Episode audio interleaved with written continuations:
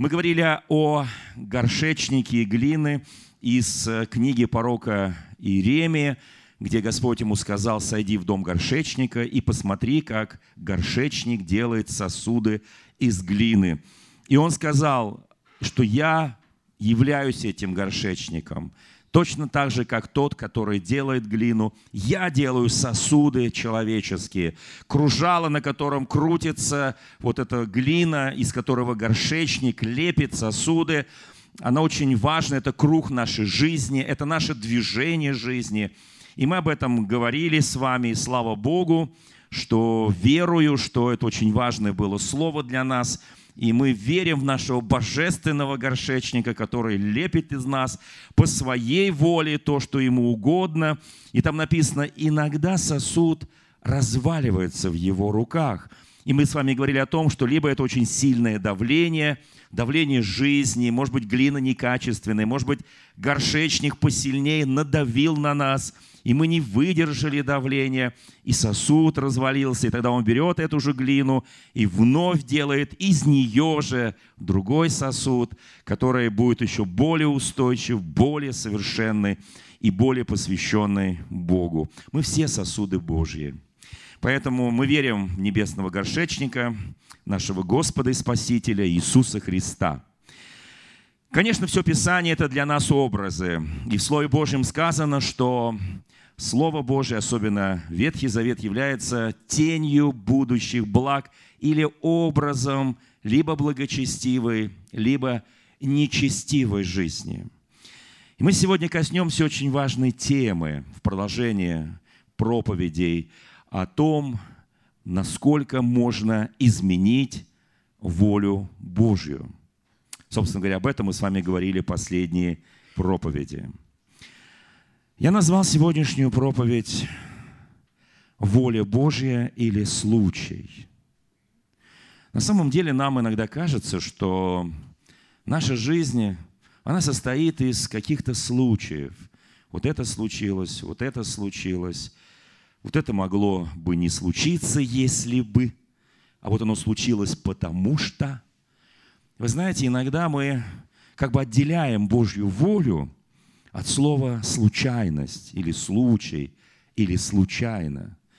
Я буду сегодня говорить э, целую проповедь на эту тему на основании одного места Священного Писания, которое записано в одной истории Библии в Ветхом Завете. Но позвольте мне напомнить одно место Священного Писания, где слово «случай» присутствует. Вот в каком контексте – Книга пророка, или, ну, он и пророк, и писатель, и написал очень много поэтических вещей, таких, например, как «Песни песней», да, это Соломон. И книга называется «Екклесиаст» или «Проповедник» в переводе с греческого на русский язык. И вот что здесь сказано в 9 главе. «И обратился я, 11 стих, и увидел, что под солнцем что не проворным достается успешный бег, не храбрым победа, не мудрым хлеб, и не у разумных богатства, и не искусным благорасположение, но время и случай для всех их. Вот, собственно говоря, как великий Божий служитель, царь, понимает слово «случай», время и случай – Иногда кажется, что праведники должны жить намного лучше, чем живут нечестивые. Мы часто удивляемся и говорим, Бог, я не понимаю, почему нечестивый живет лучше, а праведник, может быть, не настолько успешно, не настолько у него в жизни все устроено, у него недостаточно финансов, недостаточно еще чего-то. Вот как по этому поводу написано, собственно говоря, не мы первые задаем вопросы Господу, в книге Екклезиаст в 8 главе вот что сказано по этому поводу. Я буду читать 14 стих 8 главы. «Есть и такая суета на земле». Он называет это суетой. «Праведников постигает то, чего заслужили бы дела нечестивых». Ну, казалось бы, да, несправедливо. Но мы часто не знаем, чем руководствуется человек, который одевает некую одежду, обличие, иногда маску праведного человека. Господь сердцеведец, Господь знает глубины сердца человеческого. И дальше написано, а с нечестивыми бывает то, чего заслужили бы дела праведников.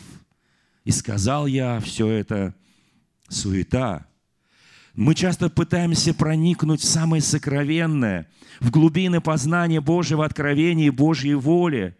Мы пытаемся понять, собственно говоря, а что стоит вот за этим, за этим и за этим.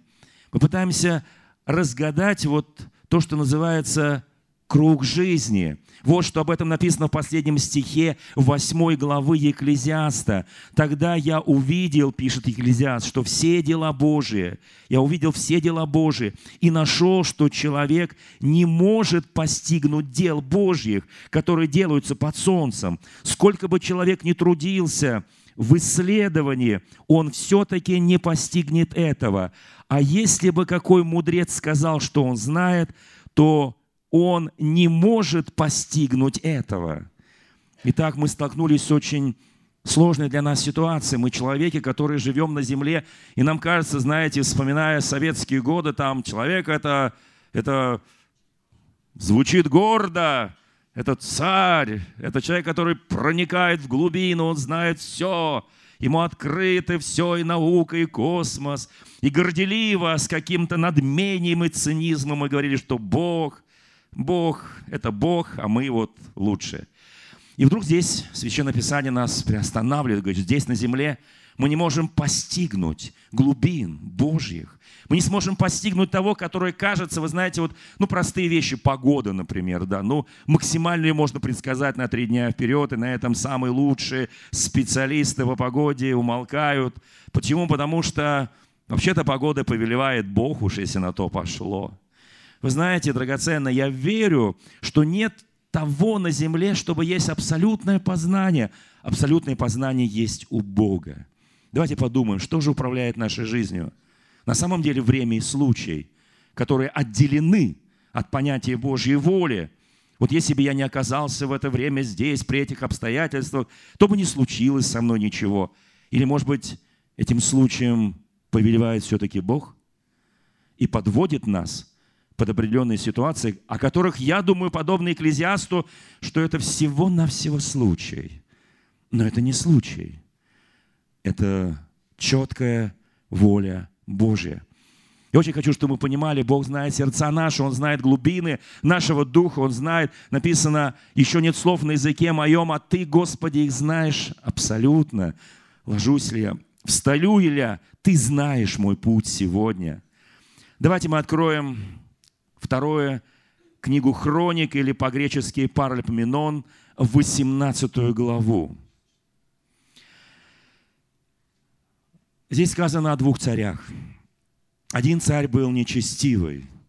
Даже в библейской среде, среди верующих людей его имя используется всегда в негативном смысле – и жена у него соответствующее имя носила. Если мы хотим сказать о лже, пророках, о каких-то беспутных людях, мы говорим, как Изавель, так звали его жену, а его звали нечестивый царь израильский Ахав.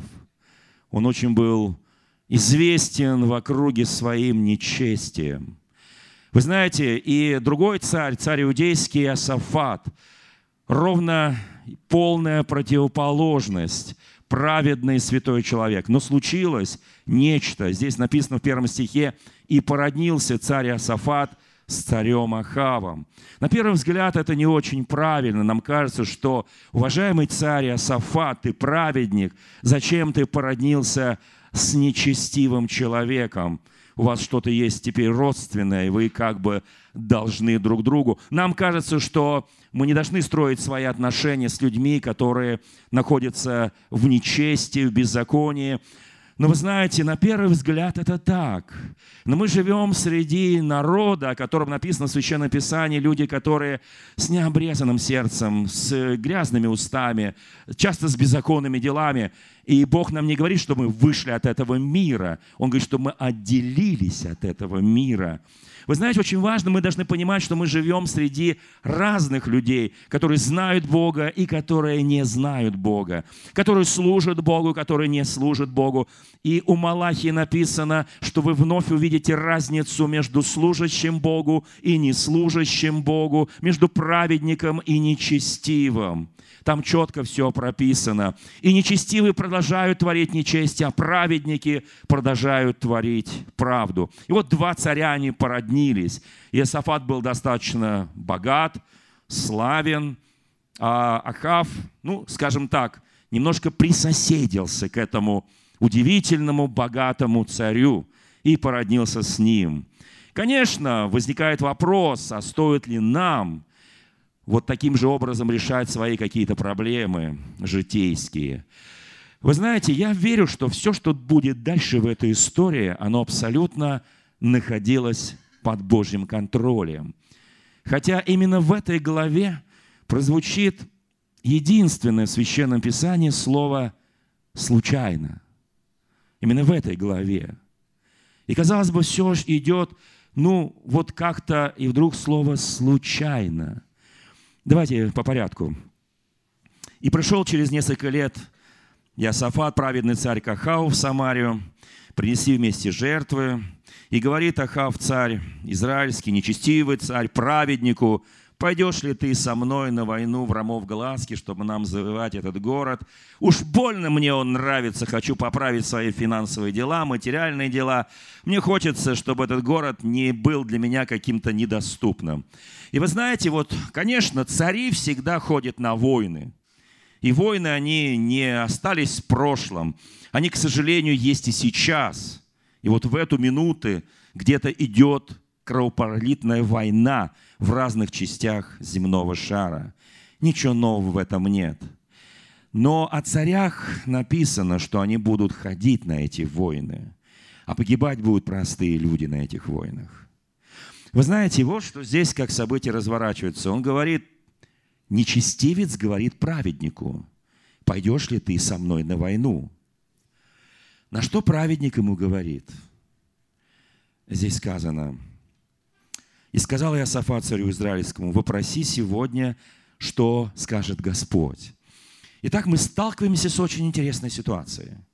Очень праведный царь, попав в некую ловушку нечестивого человека, пытается ну, каким-то образом обезопасить себя. Как мы себя пытаемся обезопасить, общаясь, может быть, с людьми нечестными, развращенными и так далее, чтобы где-то обезопасить. И он говорит, давай мы спросим Господа. Вы знаете, вообще для любого христианина, для любого человека Божьего очень важно не делать ни больших, ни малых дел, не вопросив Господа. Нам порой кажется, что, знаете, мы вообще интересные люди. В делах совершенно немаловажных мы иногда молимся, благословим. А когда мы видим на перспективе что-то значимое, большое, оно влечет нас, и нам не хочется вопросить Господа, потому что сердце мое увлечено этим.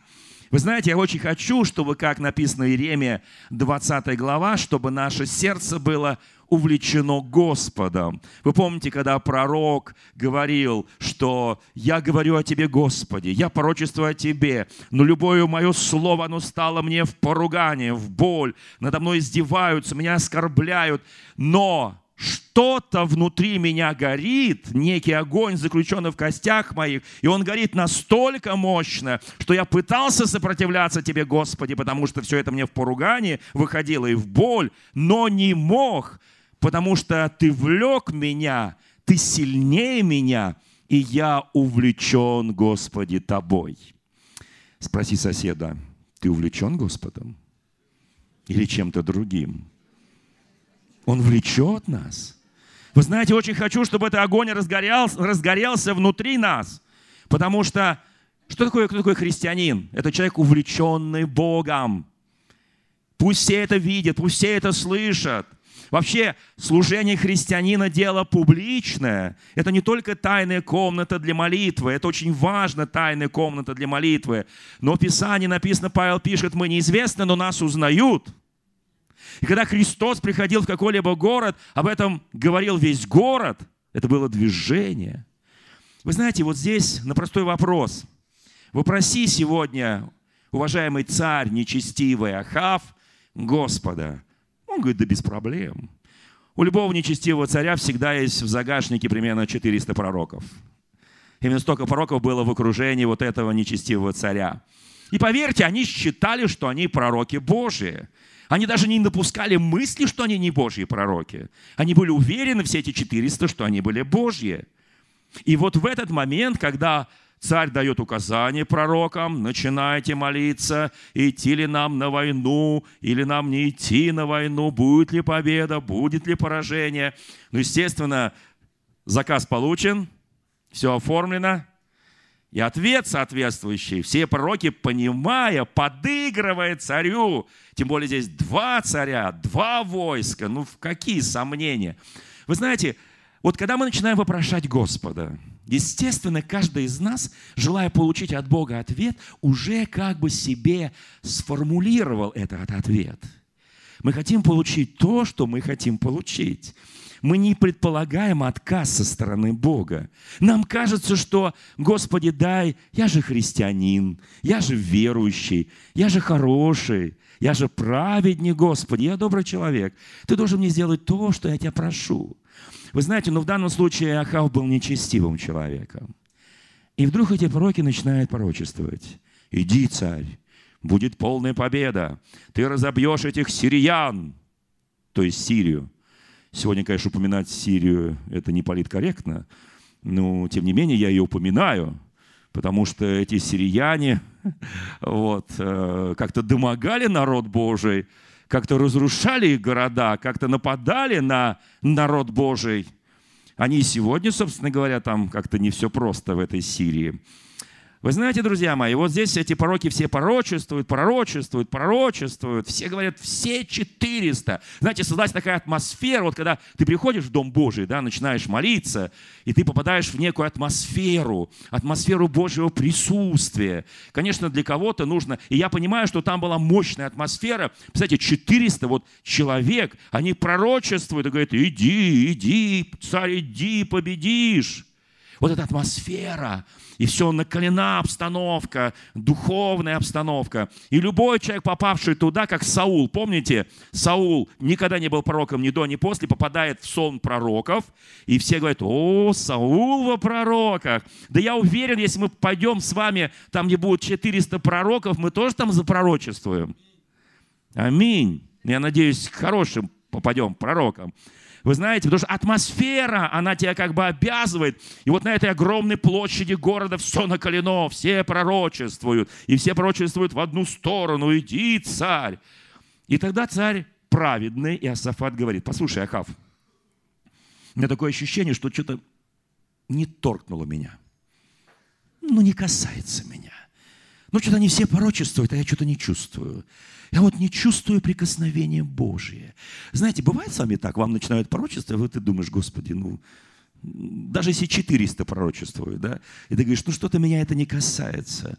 Знаете, когда мы попадаем в атмосферу Божью, да, ты находишься в присутствии Божьем, ты находишься в церкви или в своей тайной комнате, ты начинаешь молиться, ты начинаешь искать лица Господа, ты начинаешь Ему прославлять, поклоняться, и вдруг раз сошла атмосфера, и ты находишься в этом присутствии Божьем. И вот в этом присутствии Божьем ты мгновенно почувствуешь, если кто-то что-то начнет говорить не поистине. И Иосафат почувствовал, что-то здесь не так. И он говорит Ахаву, уважаемый родственник, они сидят на двух тронах посреди города, вокруг вельможи, князья, придворные, 400 пророков пророчествуют. Вы просто представьте себе эту картину. Там никто не остается безучастным, все пытаются угодить царям. И вдруг царь спрашивает, послушай, Ахав, уважаемый родственник, а есть ли здесь, нет ли здесь еще пророка Господня? Спросим у него. Вот эти 400 меня не убедили. Может быть, есть здесь пророк Господен? Ахав отвечает. Есть один человек, через которого можно вопросить Господа. Можно. О, друзья мои, я верю, что церковь сейчас находится во всем мире в таком положении. Вы знаете, сегодня во всем мире самая гонимая религия – это христианство. Каждый день погибают огромное количество мучеников за Христа. Каждый день. И вот это нас должно сподвигнуть. Вы знаете, я верю, что том числе в нашей стране и в мире пришла такая ситуация, которая написана одного малого пророка, что люди будут ходить от запада к востоку, от юга к северу, от моря к морю, ища Слова Божьего. Я верю, сегодня пришла потребность, нужда, запрос на Слово Божье, которое будет сопровождаться силой Божьей, чудесами Божьими, пророчествами Божьими, откровением и знамениями Божьими. Я верю, это время сейчас.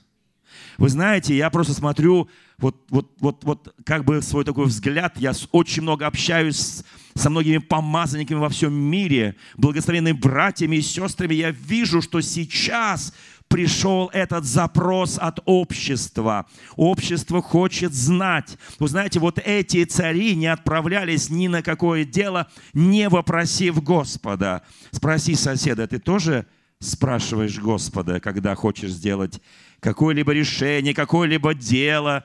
Ты хочешь знать волю Божью и в малых делах, и в больших делах, чтобы Он коснулся твоего сердца, твоего духа. И вот что здесь написано – он говорит, есть такой человек, и через него можно попросить Господа, но я его не люблю. Вот 400 люблю, а вот этого одного нет.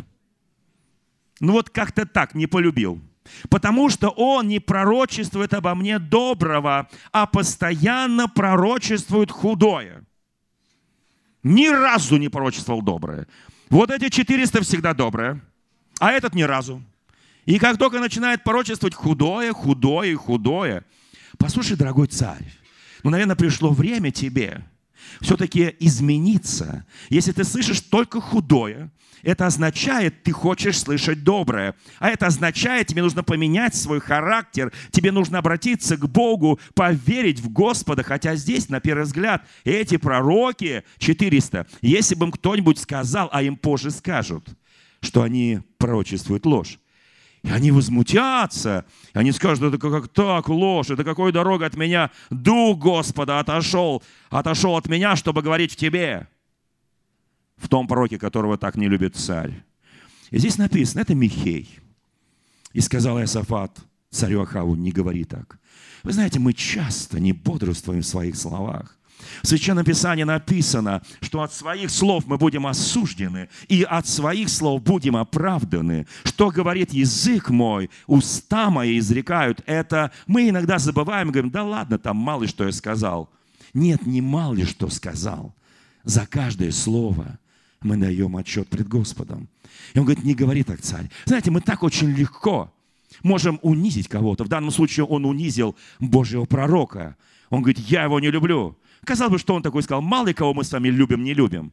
Я уверен, если я спрошу, есть ли у вас люди, которых вы не очень любите, наверняка найдутся. Если у вас есть, может быть, даже целые церкви, которых вы не очень любите, которые, может быть, когда-то сыграли в вашей жизни очень негативную роль. Какие-то братья, сестры, пастыри, сопастыри, служители. Я уж не говорю про царей.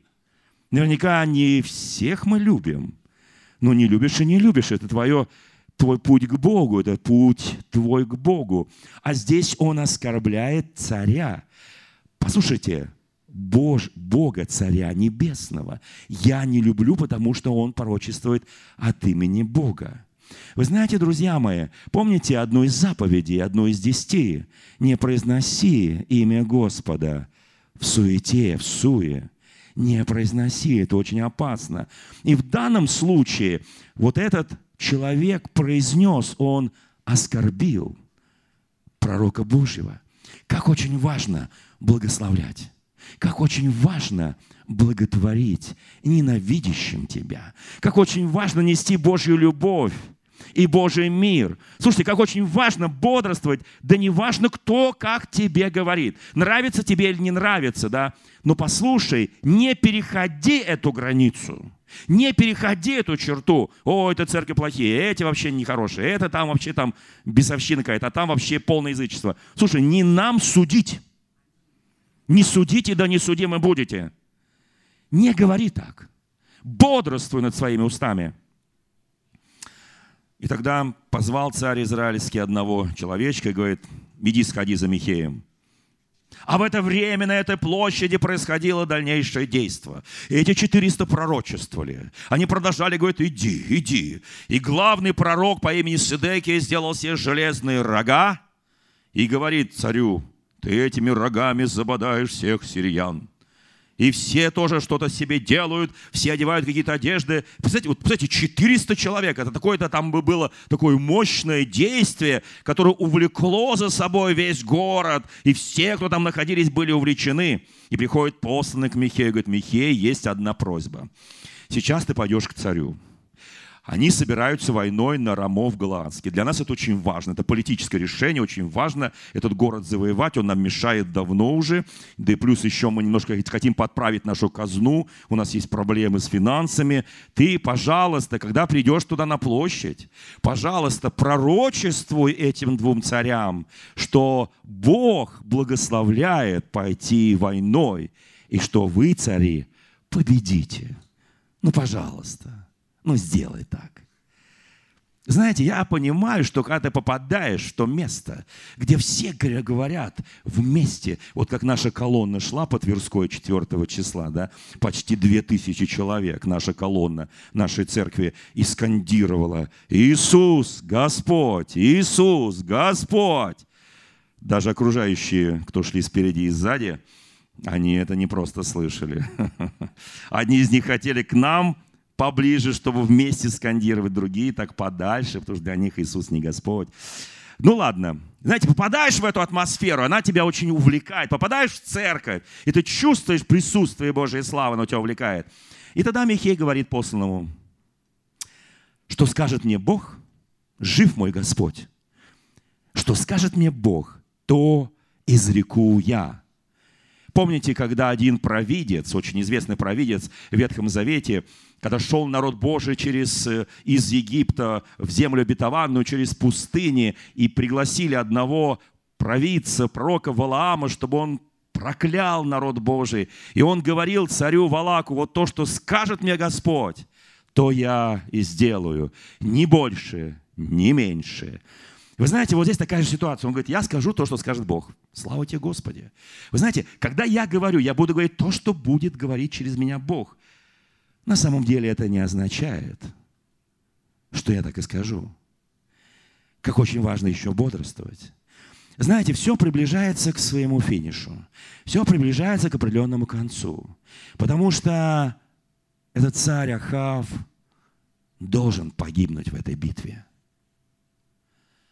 Все пророки пророчествуют, иди. Приходит Михей, и царю спрашивает, ну что, Михей, я знаю, ты всегда обо мне плохое говоришь. Но, может быть, на сей раз ты скажешь что-нибудь по сердцу, почувствуй настроение, почувствуй, как здесь все восклицают. Михей говорит, да нет проблем, царь, иди, победишь, все нормально будет. И уже теперь не Иосафат почувствовал, что 400 как-то не так пророчествуют, вот этот нечестивый царь Ахав почувствовал что-то не так. Когда тебе за много-за много лет пророк скажет очень хорошо, напрягись. Если он перед этим столько долго говорил не очень, худое, и ты не изменился в своем образе жизни, ты ничего не поменял в своей жизни, и вдруг он тебе говорит хорошее – пойди, победишь, вернешься с миром, с, большой, с большим богатством, все хорошо, поправишь свою казну. И вот Ахав напрягся. Я просто знаю, друзья мои, как бы нечестивым не был человек, но есть предел глубины падения, есть предел нечестия. Даже нечестивец вдруг почувствовал, что-то не так – Он играет игру на протяжении многих лет с Богом.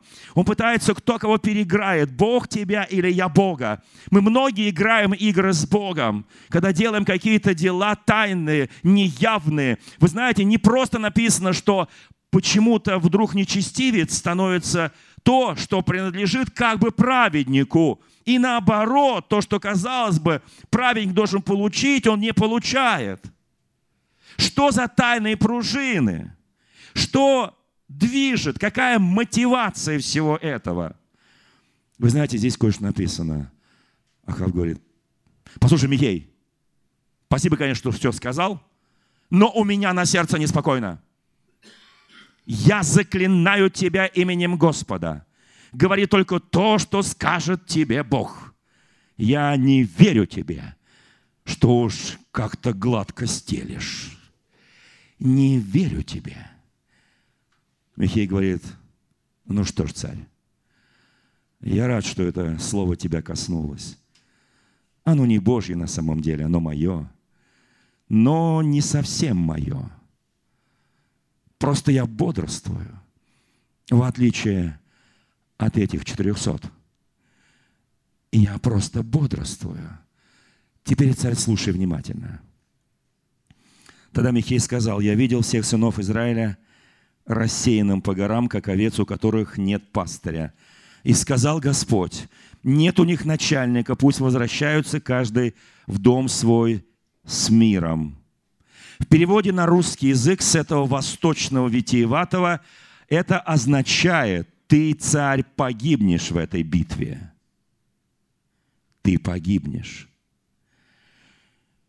И сказал царь израильский Асафату, своему родственнику, царю иудейскому, не говорил ли я тебе, что он не пророчествует обо мне доброго, а только худое? Ну, видишь, опять все то же самое. Ну, я же говорил тебе. Послушай, Ахав, ну ты же сам почувствовал, что когда он говорил, как все 400, ты почувствовал неискренность, ты почувствовал что-то так, что-то не так, какой-то дух лжи. Михей говорит, ты правильно почувствовал, царь. Теперь слушай внимательно. И сказал Михей, так выслушайте слово Господне – я видел Господа, сидящего на престоле своем, и все воинство небесное стояло по правую и по левую руку его. И сказал Господь, кто увлечет Ахава, царя Израильского, что он пошел и пал в Рамове Галаадском. И один сказал так, другой сказал иначе. И выступил один дух и встал пред лицом Господа и сказал, я увлеку его. И сказал ему Господь, чем? Я сейчас не буду толковать этот, это место Священного Писания, у меня будет отдельная проповедь после Нового года. Я буду проповедовать о дарах Духа Святого, целую серию проповедей о практическом применении даров Духа Святого в жизни каждого христианина ежедневно. Я потом объясню это место Священного Писания. И он говорит, чем ты увлечешь его? Этот дух сказал, я выйду и буду духом лжи в устах всех пророков его. И сказал Господь, ты увлечешь его и успеешь пойди и сделай так. О, Господи, я не понимаю иногда. Я не понимаю то, что происходит часто у престола Божьего. Я не понимаю, почему этот дух становится духом лжи в устах пророков. Я не понимаю. Я не понимаю, почему сатана, в отличие от многих христиан, имеет прямой доступ к небесам, чтобы клеветать на святых. Я не понимаю, почему в книге Иова Бог допустил сатану вместе со всем воинством небесным, со святыми допустил к престолу. Но это не важно, понимаю ли я или не понимаю. Очень четко об этом написано у Екклезиаста в 8 главе, мы только что с вами это прочитали. Есть тайна, сокрытая мраком от нас. Вот почему я должен быть Вадим Духом Святым, чтобы Он открывал для меня, для тебя эти божественные тайны. Он говорит, Он послал духа лжи в уста твоих пророков. И тогда главный из этих пророков, который себе сделал железные рога Сидеки, подходит к Михею, бьет его на отмаш по щеке и говорит, это какой интересной дорогой Дух Господень отошел от меня, чтобы говорить в тебе. И Михей говорит, послушай, ты Сидеки, когда это все произойдет. Ты будешь бегать из комнаты в комнату. Ты будешь искать себе защиту, но не найдешь. Царь говорит, посадить Михея в тюрьму, дать ему немного хлеба, немного воды, кормить его голодно. И я, когда вернусь с миром, я отпущу его. Я докажу, что он лжет.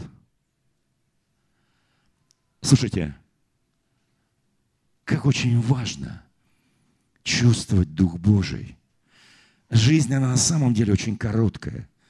Мы часто думаем, я буду жить долго и долго и долго. Я могу сделать, что хочу, и успею так перед смертью сказать, как разбойник на кресте, но прости меня, Господи. Вы знаете, я очень хочу, чтобы Дух Святой сейчас коснулся каждого из нас. Коснулся, чтобы мы понимали эту глубину.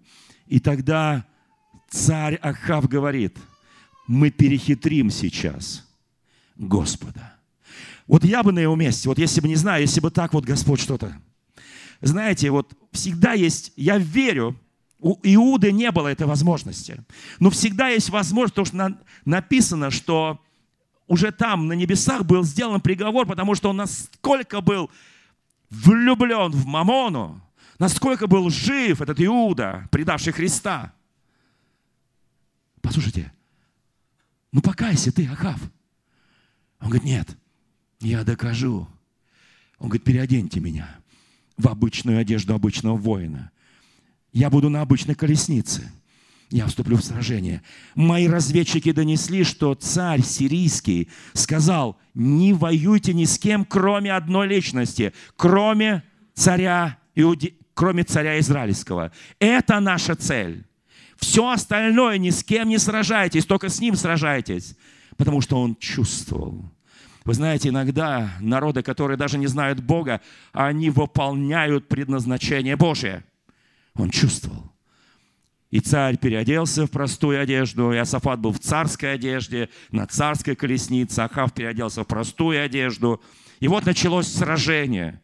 Естественно, воины сирийские увидели царскую колесницу. Они подошли к ней, они, они вступили в сражение с царем с царем Иосафатом, с праведным царем, и тот закричал, говорит, я не тот, за кого меня принимаете.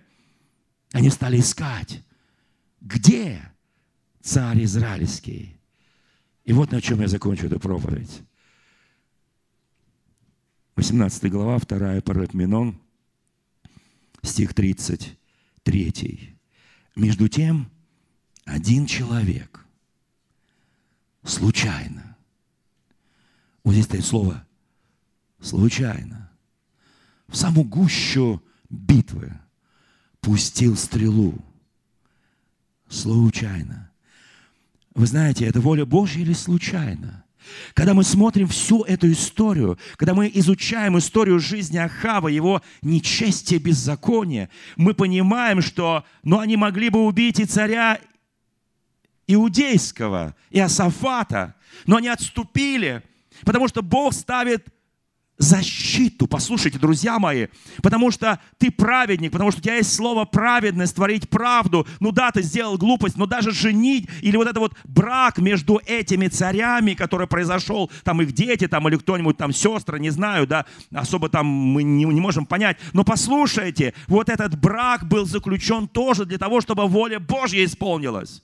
Нам это кажется, но это какое-то нечестивые вещи. Послушай, не судите прежде времени ибо Господь рассудит всякое дело. Это было все в плане Божьем, чтобы они вступили в это сражение. И в этот день воин, простой сириец, опускает стрелу, и она летит и попадает в единственного человека на этом поле, который хотел обмануть судьбу, обмануть Бога, обмануть пророка. Она между вот швы на латах, она попадает, эта стрела между и поражает его.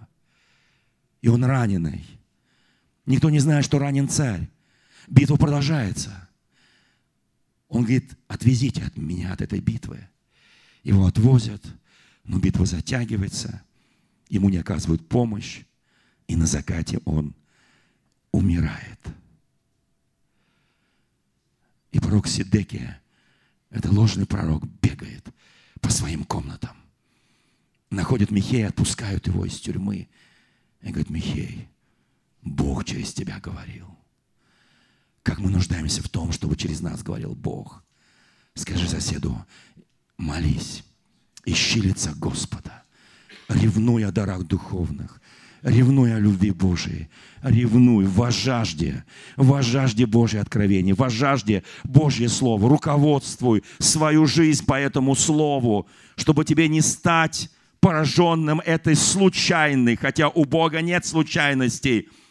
Эта стрела была направлена Господом и направлена, чтобы поразить. Я очень хочу, чтобы Бог нас восстанавливал.